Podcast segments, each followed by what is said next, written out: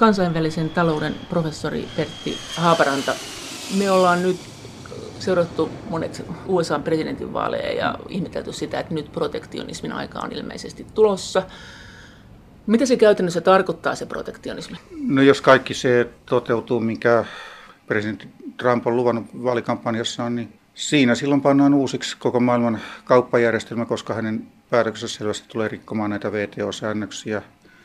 Ja sitten myöskin nämä monet muut kauppapoliittiset järjestelyt, joissa Yhdysvallat on mukana, tämä Pohjois-Amerikan vapaa-kauppa-alue, niin hän selvästi tulee rikkomaan myös sen sääntöjä näillä, jos hän panee näitä rangaistustulleja näille, niin, niin, ja kasvattaa niitä nykyisestään, mitä se NAFTA-sopimus sanoo. Jos, mutta siis jos ajatellaan ihan sitä protektionismia, niin eikö se ole perinteisesti ajateltu, että vapaakauppa on se, että kaupan esteet tullit poistetaan ja koitetaan yhdenmukaistaa näitä tuotteita, ja sitten protektionismi on sitä, että suojellaan omia markkinoita. No pro- protektionismi ei välttämättä omien markkinoiden suojelu, mutta omien tuotteiden suojelua ja tuotantotapojen ja muiden tällaisten suojelua. Että sinällähän siinä tavallaan niin joissain olosuhteissa voi jopa kuvitella, että se protektionismi auttaa kotimaista teollisuutta kasvamaan ja sitä kautta sitten siitä tulee aikaa myöten vientiteollisuutta. Tämä on klassinen peruste tällaiselle kasvatustulleille. Ne on vähän huonosti perusteltuja sen takia, että sama voidaan tehdä tietysti tuotantotukiaisilla, eikä vain pelkästään tuontia säätelemällä. Mutta niissä on tämän tapainen idea olemassa, että ne ei välttämättä teoriassa sitten ole välttämättä suojelutoimia pitkällä aikavälillä. Mutta käytännössä suurin osa näistä toimista on yleensä tehty suojelemaan omaa tuotantoa ulkomaiselta kilpailulta. No onko se kuinka tehokasta se protektionismi? Eikö sanota näin myös, että mikään maa ei ole kasvanut tai sen talous ei ole lähtenyt kunnolla kasvuun, ellei se alkuvaiheessa kyennyt suojaan sitä protektionismilla ja että kehitysmaat ne tarvitsisivat tätä protektionismia lisää, että niillä on usein veronkantokyky aika heikko, niin tullit on se, millä valtion talous tasapainotetaan, plus se tuotanto siellä, niin kun sitä suojataan, niin ne innovaatiot pääsee siellä kehittymään, kun ulkomaiset yrittäjät ei tule sinne markkinoille sotkemaan sitä. Että onko se vähän niin kuin devalvaatio, se protektionismi, että, että se on yksi tämmöinen väline, jota voidaan käyttää hyvin tai huonosti tai miten milloinkin? No, jos otetaan esimerkiksi nyt Kiina ja Etelä-Korea, nehän on käyttänyt aktiivisesti kauppa- ja teollisuuspolitiikkaa.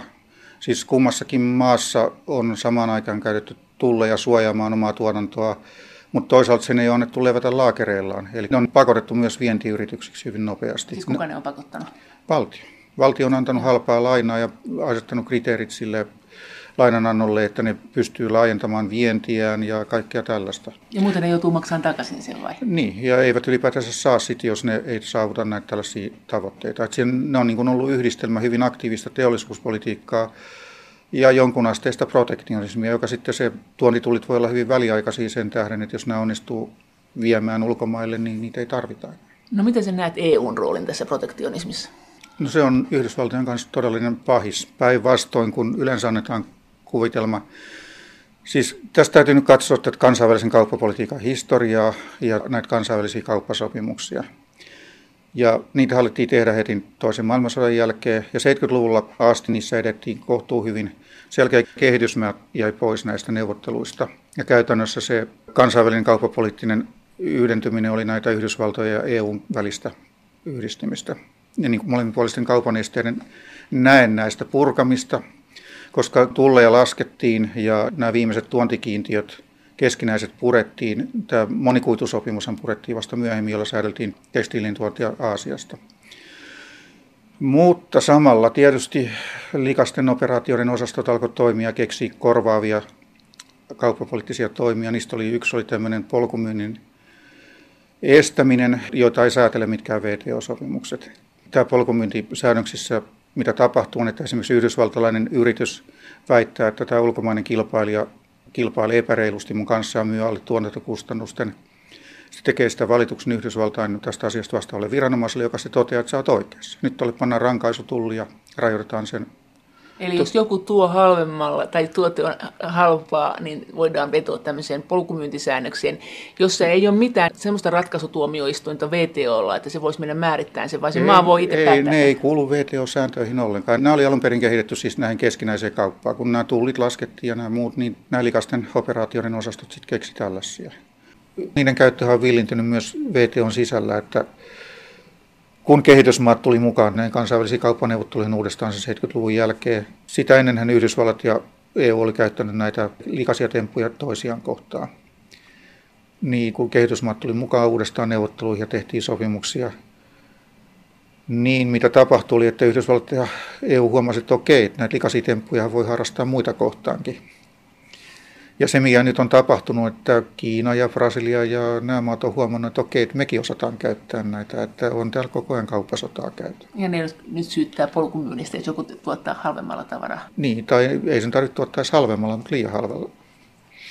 Se, se vai, ne voi väittää, että se tuottaa alle omien tuotantokustannustensa ja tällaista. Ja se on siinä. No koska sitä ei säädellä millään tavalla VTOssa ja kansalliset elimet voi tehdä päätöksiä, niin harvoin ne nyt jättää tilaisuuden käyttöön. Ja näitä vastaavia on ollut kaiken näköisiä.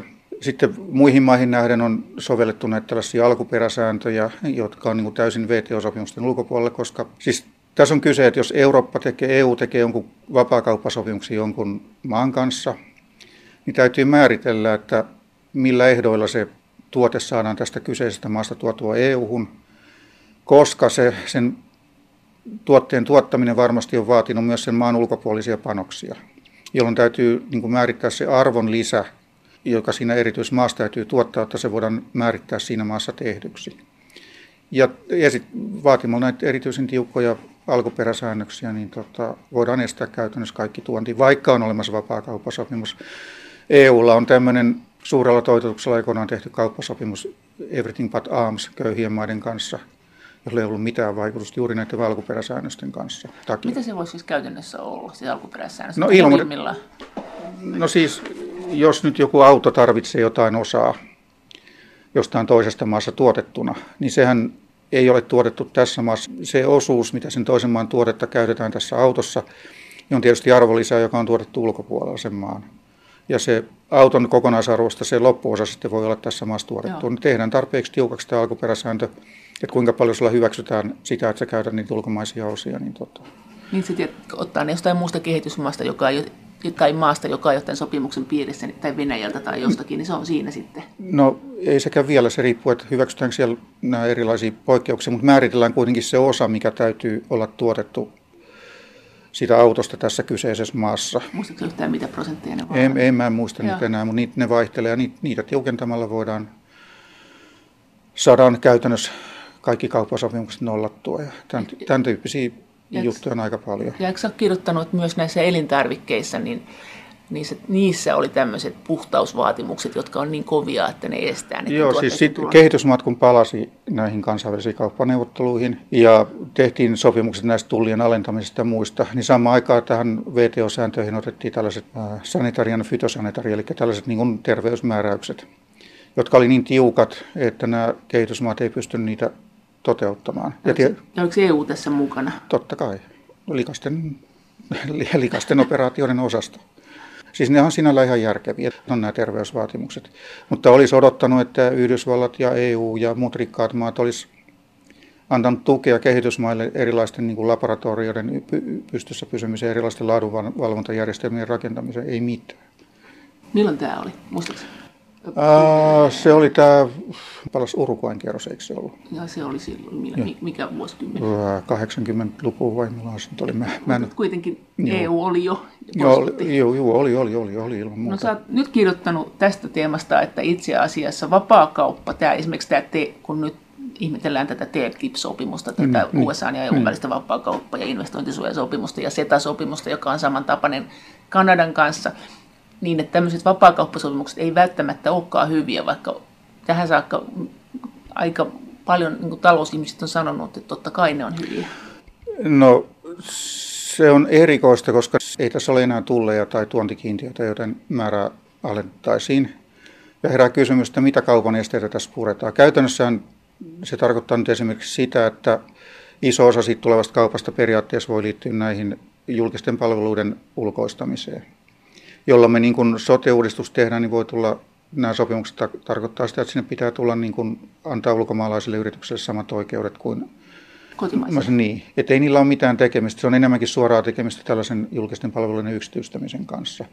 Suurella osalla siitä, mistä tässä puhutaan. Ja ylipäätänsä tällaisten esteiden purkamiselle tässä on pantu. Siis se, mitä TTIP ja nämä SETA on, niin ne on todellakin vain sen takaamista, että ulkomaalaisilla yrityksillä on samanlaiset oikeudet päästä Suomen markkinoille kuin muilla tai EU-markkinoille. Mutta nämä on nyt ongelmallisia, että mitä tarkoittaa samat edellytykset. Jos meillä on kansainvälinen yritys, joka pystyy tekemään hyvää verosuunnittelua, niin sehän pystyy tuottamaan halvemmalla kuin joku paikallinen suomalainen pienyritys, jolla ei ole samoja fasiliteetteja. No silloin me ei yhtäläistetä näitä periaatteita. Et silloin nämä yritykset ei ole samalla tasolla. Ja se, mitä me nyt on ajanut takaa, on se, että ennen kuin mitään T-tippiä tai SETA olisi hyväksytty, niin olisi pitänyt hyväksyä kansainvälisiä verosopimuksia, joilla yritykset saadaan maksamaan veroa siihen maahan, jossa ne tuottaa. Et nykysysteemissä mikään ei takaa itse asiassa, että siellä kilpailu lisääntyy, vaan se voi vähentyä. Ja siitä, että kilpailu lisääntyy, ei välttämättä seuraa, että hinnat laskee. Siis sen takia, että silloin tavallaan näillä, jotka pystyy verosuunnittelemaan, no. niin niillä on sellainen ylivalta, että ne nujertaa markkinoilta nämä, jotka ei kykene samaan peliin. Nimeno, niin, nimenomaan. Ja nythän nähdään ennen Suomen sote-uudistusta, että nämä isot terveysfirmat ovat ostanut ison kasan suomalaisia pikkuyrityksiä pois markkinoilta. Et ei, ei täällä ole mitään tekemistä minkään niin sanotusti rehellisen kilpailun kanssa tai vapaan kilpailun tai täydellisen kilpailun kanssa. Mutta entä vapaakauppasopimusten vaikutus eri maiden työntekijöihin? Ovatko ne vaikutukset aina hyviä?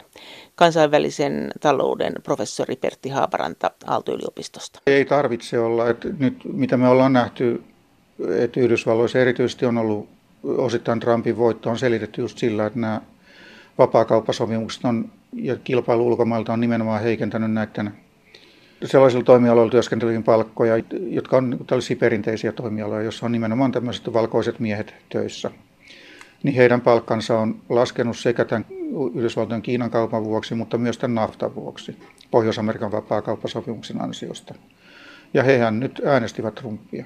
No mitä sä oletat, että onko se toimiva ajatus, se protektionismi tässä tapauksessa, onko se Trumpilta hyvä veto ja pitäisikö EU tehdä ehkä sama, jos, jos, hän, jos EU haluaisi hoitaa vastaavia asioita? No minusta paras tapa hoitaa tulojako-ongelmat on hoitaa se sosiaalipolitiikan verotuksen kautta.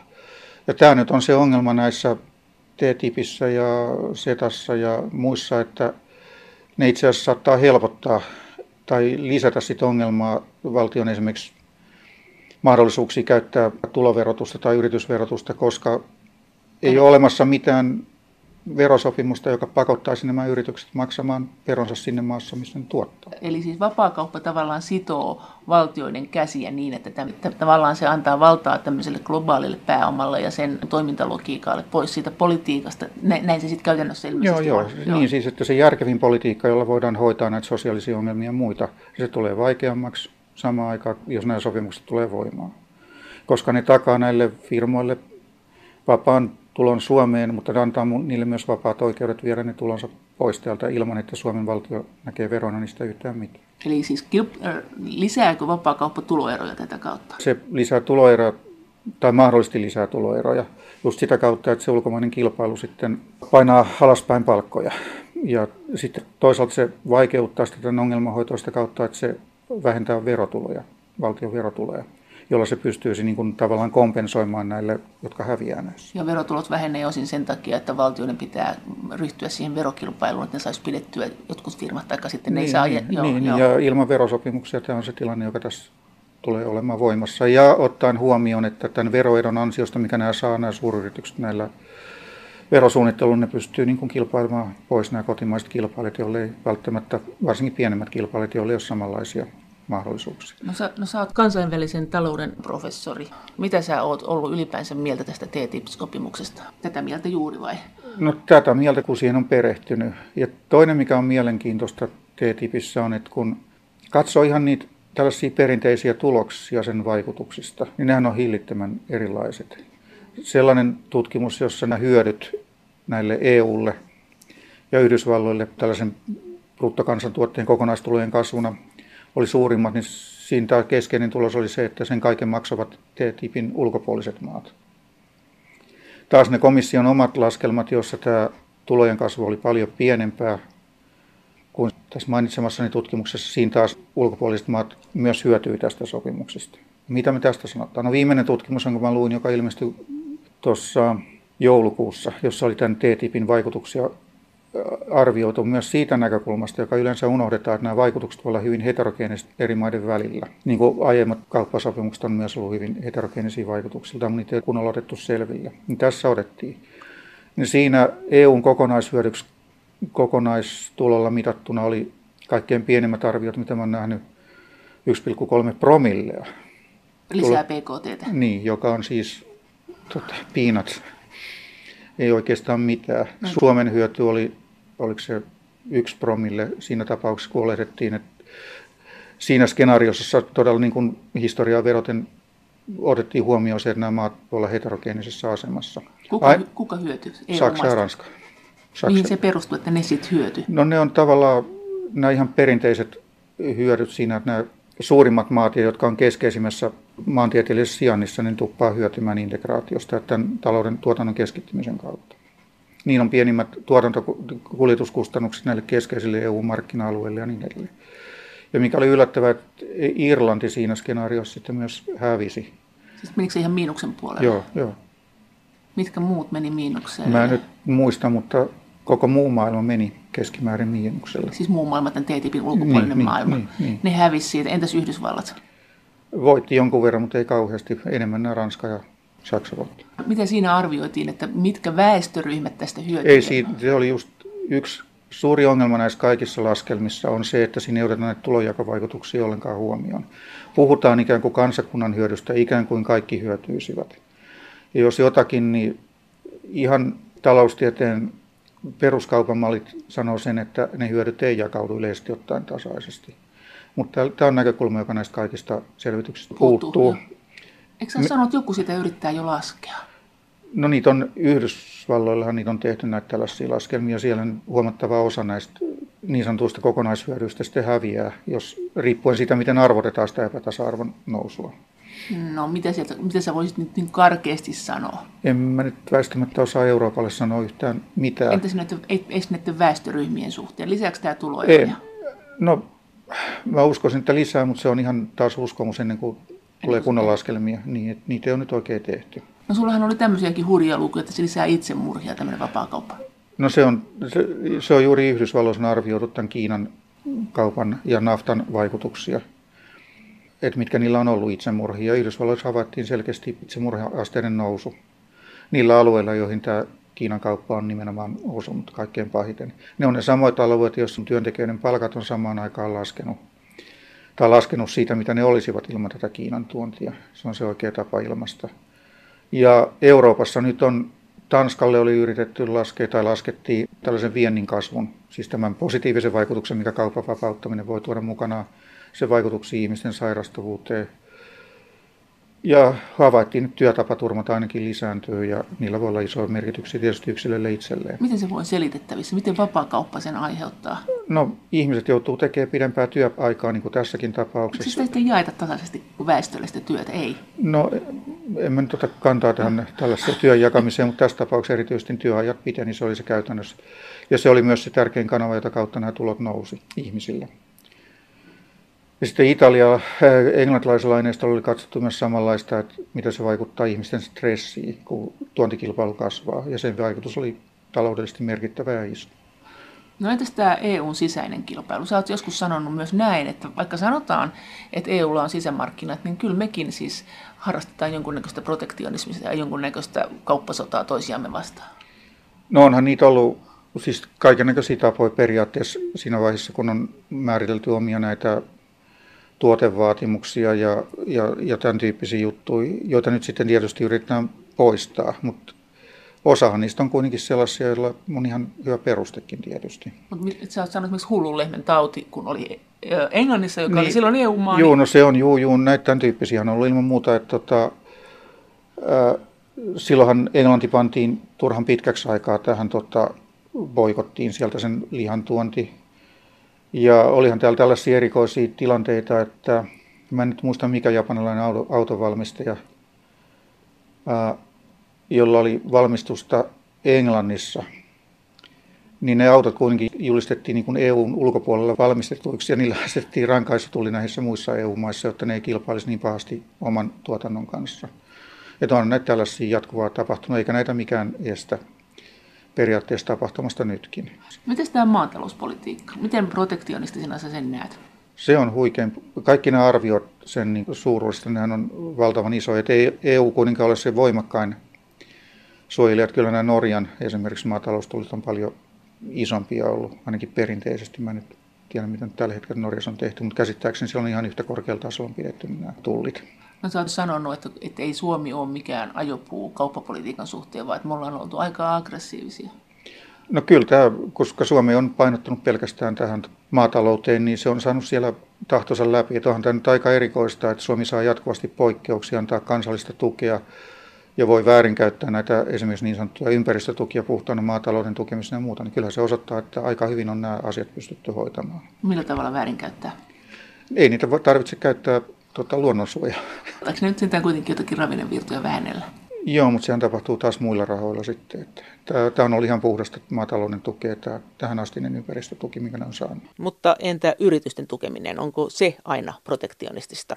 Kansainvälisen talouden professori Pertti Haaparanta Aalto-yliopistosta. Totta kai se on aina protektionistista, niin kuin samalla kuin maatalouspolitiikka on ollut. Että Suomihan on aika paljon viime vuosina justiin satsannut esimerkiksi yritystukiin. Periaatteessa kaikki VTO-sopimukset ja muut käsittääkseni myös EUn sisällä tuomitsee nämä tällaiset vientituet. Mutta ei näitä yritystukia ole millään saatu karsittua, eikä tulla karsimaan sen takia, että kaikilla mailla on tämmöinen ikään kuin intressi sitten tukea omia yrityksiä. Eli onko nämä yritystuet, mitä annetaan, mitä aina ihmetellään, niin siinä onkin kysymys kauppasodasta, että ne on tavallaan piilotettuja vientitukia usein? No se on yksi tulkinta niille, koska useathan näistä yrityksistä on nimenomaan tällaisia, joiden suunnitellaan vähintäänkin menevän vientiin, mutta joita sitten on myös perinteisiä yrityksiä, joilla on vaikeuksia, ne saa sitten jonkunnäköistä yritystukea ainakin väliaikaisesti. Että on niissä joitain niin kuin EU-sisäisiä säätelyitä, mutta aika vapaata näyttää olevan. Onko se koko EU-laajuinen ilmiö? On, on. On tietenkin. Ranska on ollut vanha kettu näissä asioissa erityisesti ja tota, osannut kaiken hoitaa kunnolla. No entä Saksan rooli? No ei sekään nyt sen parempi ole ollut. Et kaikki tuet, jotka on sallittu, niin kuin innovaatiotuet ja muut, niin ne voidaan aina tehdä niin, että se on käytännössä yritystukia. Eli se annetaan vientiyritykselle ja se on siinä? Niin, niin, niin, niin tämän tyyppistä joo. Ja tai se... sitten jollekin pienyritykselle, jonka kuvitellaan, että se jossain välissä vie. Ja se selittää sen, että minkä takia ne saa jatkuvasti ne samat yritykset. Niitä. Niin, no sekin on yksi tällainen tulkinta tälle asialle. Kuinka suuria summia sinne menee? En mä, en nyt, mä olen teoreetikko. en mä katsonut koskaan niitä, mutta kyllähän näistä on laskelmia tehty. Suomen innovaatiotukien vaikuttavuudesta Etlas on tehty, eikä ole havaittu kovinkaan isoa vaikutusta siis innovaatioiden syntymisen. Niin, niin, niin. Tämmöinen vapaa-kauppa, mitä EUkin harrastaa joka suuntaan, niin oliko se niin, että se vähentää innovaatioita? Siitäkin on erilaisia tuloksia olemassa, että miten vapaa-kauppa vaikuttaa. Että ainahan sitä voi väittää, että esimerkiksi se, että yrityksellä on este mennä jonnekin markkinoille, niin se luo kannusteen sitten ylittää se tavalla tai toisella esimerkiksi tekemällä parempi tuote ja muuta kaikkea jolloin ainakin väliaikaisesti vapaa siirtyminen voi vähentää tämän tyyppistä aktiviteettia. me ei esimerkiksi tiedetä tässä ihan teoriatasolla sitä vaikutusta. Toisaalta sitten, jos se markkina-alue kasvaa, niin silloin on myös periaatteessa mahdollista, että se kannustin tehdä innovaatioita, että saa isomman osan niistä markkinoista haltuunsa, niin se voi kasvaa. Mutta teoriatasolla näitä ei voida sanoa, mihin suuntaan tämä menee, mutta on olemassa empiiristä tutkimusta, joka näyttäisi senkin olevan mahdollista, että vapaa-kauppaa siirtyminen alentaa innovaatioita. Mitä siinä teoriassa silloin tapahtuu? Miksi ne halua kunnillainen markkinat edessä? Onko siellä niin suuret toimijat vastassa, että ei kannata olla niin no, mä, no voi olla, voi olla. Et tota, ja myös se, että tulee sitten helpommaksi mennä nykyisillä tuotteilla niille markkinoille, kun ne kaupan esteet purkautuu. Ei tarvitse tehdä töitä sitten sen eteen. Tämän tyyppisiä no, kannustinvaikutuksia. No, no miten sä sitten näet nämä neljä vapautta, nämä EU-vapautta ja näin niin vapaa kauppa? Että meillä on tämä työvoiman pääomien palveluiden ja jo, niin, tavarat, niin, niin. niiden liikkuminen, niin Onko tämä sinusta hyvä kuvio vai pitäisikö tätä säädellä jotenkin? Niin, no, tämä on sitten jo laajempi kysymys, että tarvitaanko pääomien liikkuvuutta? Tarvitaanko sinusta? No, meidän kaupan perusteoriat sanoo sen, että ei tarvita, koska vapaakauppa itsessään ikään kuin yhtälaistaa nämä pääomien tuotot eri maissa, jolloin ei tarvita pääomien liikkuvuutta. Mitä haittaa siitä sitten on, että pääomat pääsee liikkumaan? No, meillä oli juuri euroalueen kriisi, jossa, jonka aiheutti pääomien iso liikkuvuus. Mitä se olisi voinut tehdä väliin? Tulleja? Rajoituksia? Ei, ei vaan siis ehkä tässä tapauksessa tämä pääomamarkkinoiden säätely ja tämän niin kuin yksityisen vastuun pankkien vastuun kasvattaminen siitä lainausta, jota ne antaa. Mutta tosiasiahan oli kuitenkin, että esimerkiksi Kreikan tapauksessa niin suuri osa lainoista oli saksalaisten ranskalaisten pankkien antamia, jotka tieten tahtoen antoivat Kreikalle rahaa. Niin. Ja jos pääomat ei pääsisi vapaasti liikkumaan, niin ne ei pystyisi antaa rajan yli näin Ei, ja sitten tietysti siinä silloin, tämä on aina niin kuin puolessa ja puolessa, että sitten tietysti saattaa käydä niin, että jotkut tarpeelliset kohteet eivät saisi rahoitusta. Mutta nämä on tällaisia kysymyksiä, jotka pitäisi vaan myöntää, että nämä on monimutkaisia, että ei ole se, että niin kuin tavallaan tämä henkinen ilmapiiri, että sä sanot, että joku vapaudetaan, niin se on positiivinen termi. Eihän se välttämättä ole. Että otetaan huomioon kaikki ongelmat ja hyvät puolet, joita syntyy, ja sitten pyritään arvioimaan näitä tilanteita. No entäs työvoiman vapaa liikkuvuus? Siitähän on jo ruvettu puhumaan, että siinä lähdettiin vähän liian vauhdilla. Niin, no, tämä on sellainen kysymys, joka nyt on minusta globaalistikin tärkeämpi. Että tota, se, mikä nyt on esimerkiksi aika mielenkiintoista, mikä on nyt tapahtunut, josta on jonkun verran yritetty nostaa keskustelua, ollut se, että lähes kaikkialla hyväksytään tämä ajatus horisontaalista tasa-arvosta. Se, että esimerkiksi naiset saa samasta työstä saman palkan kuin miehet ja homoseksuaaleja ei syrjitä työelämässä ja niin edelleen ja niin edelleen, mikä on ihan hyviä asioita. Samaan aikaan näyttää olevan se, että halu huolehtia tästä niin kuin vertikaalisesta, eli se, että niin kuin tasataan tuloa eri ihmisryhmien välillä, niin se on tullut entistä vähemmän pysynyt agendalla. Siis mit, miten ryhmät? Siis eri, kans, eri kansa? Ei, vaan eri, niin kuin eri saman kansan sisällä alhaisen tulotason omaavat ja korkean, oh, että joo, tätä joo, uudelleen tulee uudelleenjakoon, niin sitä karsastetaan entistä enemmän. Ja nämä näyttää niin kuin korvanneen toisensa. Ja tästä näkökulmasta tietysti voi niin kuin ihmetellä, että mikä sen työvoiman vapaan liikkuvuuden rooli on. Että sehän on ollut yksi iso tekijä, joka on globaalistikin, niin se on siirtänyt tuloja rikkaista maista köyhiin maihin. Ja todennäköisesti myös EUn sisällä niin kuin rikkaista EU-maista köyhiin EU-maihin. Ja samaan aikaan kuitenkin niin kaikissa EU-maissa, lähes kaikissa tämä ikään kuin ajatus kansakunnan sisäisestä tulonjaosta on heikentynyt. Nyt on kyse se, että millä tavoin näitä asioita voidaan yhdistää.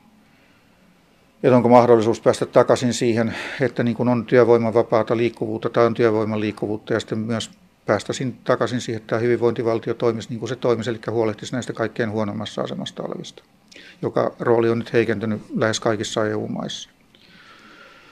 Ja jotkut on ehdottanut esimerkiksi sitä, että näille, jotka muuttaa, niin niille asettaisiin jotain aina jotain lisäveroja, kun ne muuttaa tänne johonkin rikkaampaan maahan. Mutta että heillä olisi kuitenkin oikeus tällä ehdolla vapaasti tulla ja niin edelleen. Että olisi niin kuin joku...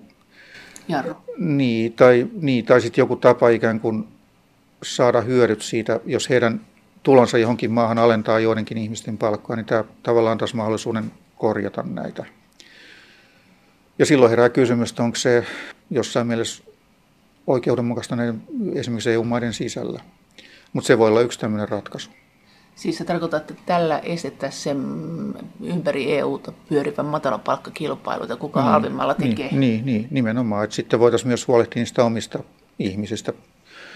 Että ainakin osittain nämä rahat menisivät myös siihen, että voitaisiin... Veroihin, niin. Niin, niin, niin. niin. No entäs tämä tavaroiden ja palvelusten vapaa liikkuvuus, mitä tämä on tarkoittanut EUssa? Mitä tämä on tarkoittanut tulonjaollisesti? Kuka tästä hyötyy, kuka ei? Onko tästä ollut Ei niistä EU olemassa. Siinä, täällä ei ole olemassa laskelmia. Se, se, mikä on erikoista, että EU nyt esimerkiksi markkinoi TTIP ja muuta, väittää, että se hyödyttää kaikkia. No me ei tiedetä, hyödyttääkö se kaikkia, kun ei ole olemassa mitään kunnon laskelmia näistä tulojakovaikutuksista.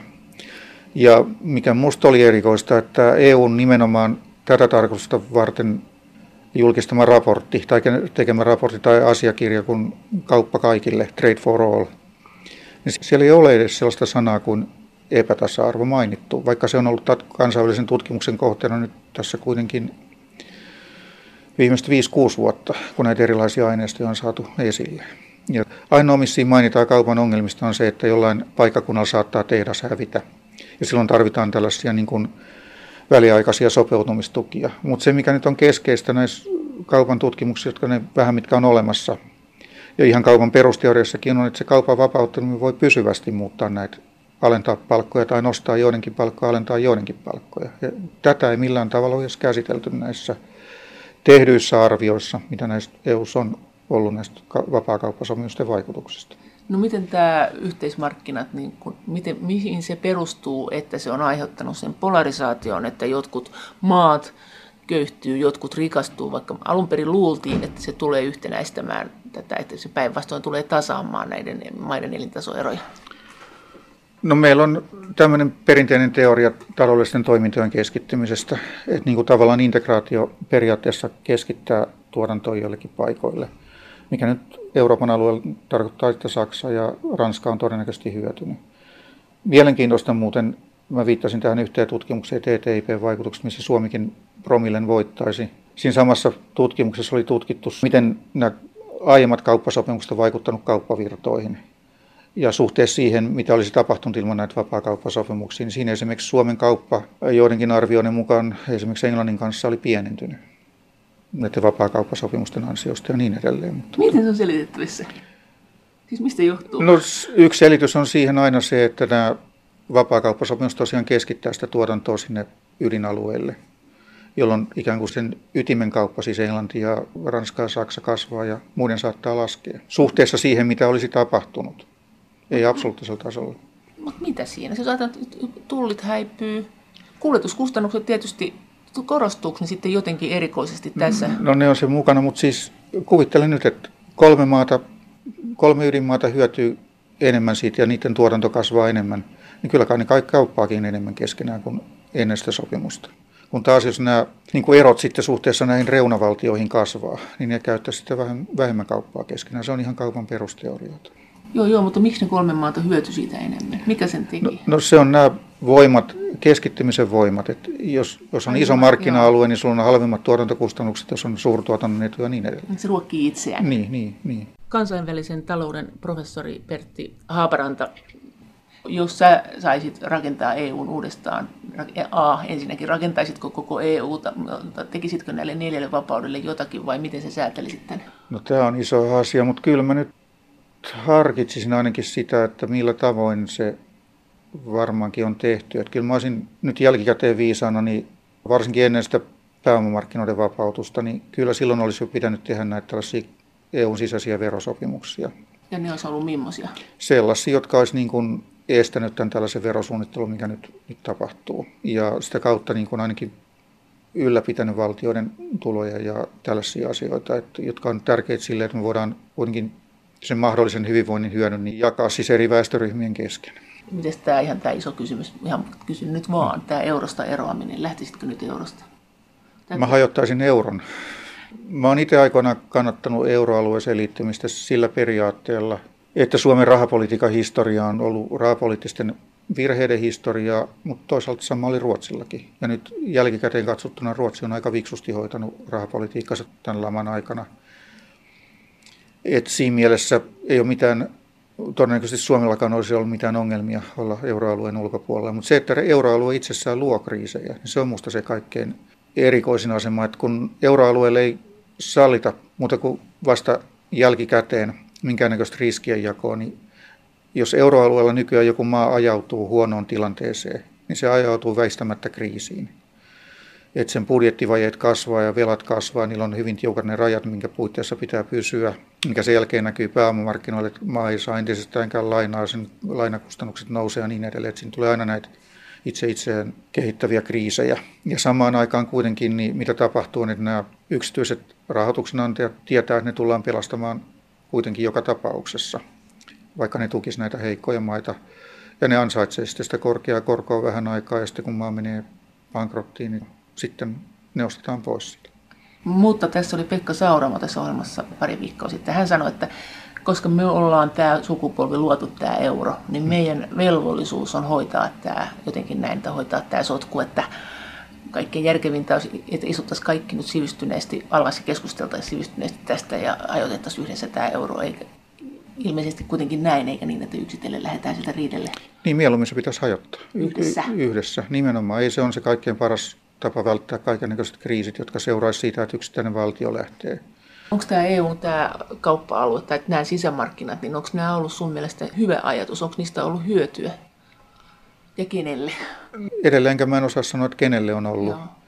Mutta esimerkiksi Suomen osalta niin löytyy täysin ristiriitaista tutkimusaineistoa, että niin kun englantilaiset tutkijat huomasivat, että Suomi ja Ruotsi ei ole lainkaan hyötynyt tästä EU-jäsenyydestä 95 jälkeen. Ei ainakaan tilastollisesti merkitseväksi, ja nämä, kun taas nämä Itä-Euroopan tai Baltian maat esimerkiksi on ainakin osa hyötynyt siitä. Ja siinä tutkimuksessa sitten ehdotettiin yhdeksi selitykseksi tälle vaan sitä, että Suomi ja Ruotsi tavallaan oli jo sillä kehitysasteella, millä muu EU oli, että mitään hyötyä ei ollut saatavissa. Ja heidän mukaansa EUn tärkein hyöty maille on ollut ei suinkaan kauppa, vaan se tämmöisen niin kuin julkisen hallinnon instituutioiden kehittyminen. Se on pakottanut, niin, äh, vaikka tuntuu ehkä joidenkin mielestä paradoksaaliselta sanoa sitä, mutta on esimerkiksi pakottanut nämä ministeriöt ja muut toimimaan tiettyjen sääntöjen mukaan, jotka on hyviä ja vähentänyt korruptiota ja, ja tehnyt huon heikommaksi mahdollisuuden, että niitä käytettäisiin joidenkin piirien hyväksi pelkästään ja muuta tällaista. Ja mahdollisesti myös ylläpitänyt demokratiaa näissä maissa. Jos kohta nyt katsotaan Unkaria ja Puolaa, niin se saattaa kääntyä jossain vaiheessa, mutta joka tapauksessa niin voihan olla, että tämä on se, mitä EUsta on tullut ja sitten ei olla saavutettu. No onko meidän talous taantunut esimerkiksi Suomessa EU-aikana siis jotenkin niin, että jos me ollaan oltu ehkä joskus kehittyneempiä, sä sanoit, että näin, että nämä, jotka eivät ollut niin kehittyneitä nämä maat, niin ne on hyötynyt siitä, mutta ollaanko me taannuttu selkeästi taloudellisesti? No, tai taloudellisesti? En, en mä usko, mutta sitten on tosiaan myös toisia tutkimuksia, ihan näitä perinteisiä kaupan tutkimuksia, jotka sanoo, että se kaupan esteiden purkaminen on siis hyödyttänyt Suomea ja Ruotsia tuloissa. Mutta ne on taas tällaisia mallilaskelmia, joissa oikeastaan käytännössä lähtökohtana on odotettu, niin oletettu se, että se tulos on tämän tyyppinen pienillä varauksilla. Että siis taas kansainvälisen kaupan teoria sanoo sen, että me ei tiedetä yhtään mitään teoriatasolla tällaisen vapaakauppa-alueen tuottamista hyödyistä. Koska siihen on aina mahdollista, että se ainoa vaikutus sellaisella kauppa-alueella on se, että se siirtää kauppaa, sellaista kauppaa esimerkiksi, mitä Suomi olisi käynyt Yhdysvaltojen kanssa, niin se siirtää vain sitä EUn sisälle. Ja silloin siinä ei mitään väistämättä positiivista vaikutusta tule.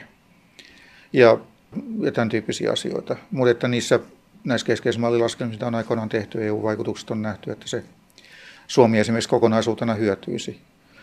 Mutta se on tosiaan mallilaskelma ja sitten nämä englantilaisten tutkijoiden, mitä mä, mihin mä vetosin, taas on tällaisia ihan datapohjaisia laskelmia, mutta hyvin karkeita nekin sellaiset. No, mikä olisi tämmöinen optimaalinen vapaakauppamalli sun mielestä? Olisiko se niin, että VTO-pohjalla? Sen verran taloustieteilijät on yksimielisiä, että VTO-pohjasta on paljon parempia kuin nämä tällaiset aluekohtaiset. Miksi? No sen takia, että siinä just vältetään se vaan, että nämä vapaakauppa-alueet siirtää kauppaa yhdestä paikasta toiseen eikä luo sitä. No entäs tämä EUn ja Venäjän suhde kauppapoliittisesti? Eikö EU estänyt Venäjää liittymästä VTOon? No tämä on taas tämä likasten toimien osasto. Siis e Venäjähän on VTOn jäsen, mutta se, että millä ehdoilla se liittyy jäseneksi, niin on vanha traditio VTO-neuvotteluissa, että olemassa olevat maat voi vaatia kandidaattijäseniltä sellaisia toimia, mihin ne itse ole koskaan ollut valmiit. Ja Kiinaltahan vaadittiin erikoisehtoja, sellaisia, joita edes mainita VTO-säännöissä. Venäjältä vaadittiin niitä samoja. Esimerkiksi VTO-säännöt ei sulje pois vientiverojen käyttöä. Suomi oli etunenässä vaatimassa, että Venäjä ei saa käyttää näitä Puutulia. Niin, niin, kaikkia näitä mukana. Ja se on tätä likasten toimien osastoa, jolla ei ole mitään perustetta. Se on vain niin kuin, että halutaan napsia mutta tämä tapahtui ennen, siis ne on siinä, ennen kuin se, li, joo. Niin, ja se on joo. siinä Venäjän VTO-sopimuksessa nämä kaikki listattu. Että tämän tyyppisiä. Sen takia ne neuvottelut aina kestää kauan aikaa, eikä niin kuin se on häksläystä. Että ei riitä se, että hyväksyy ne olemassa olevat säännöt, jotka on samoja kaikille maille, vaan kaikki uudet jäsenet joutuu tavallaan ostamaan sen sisäänpääsynsä.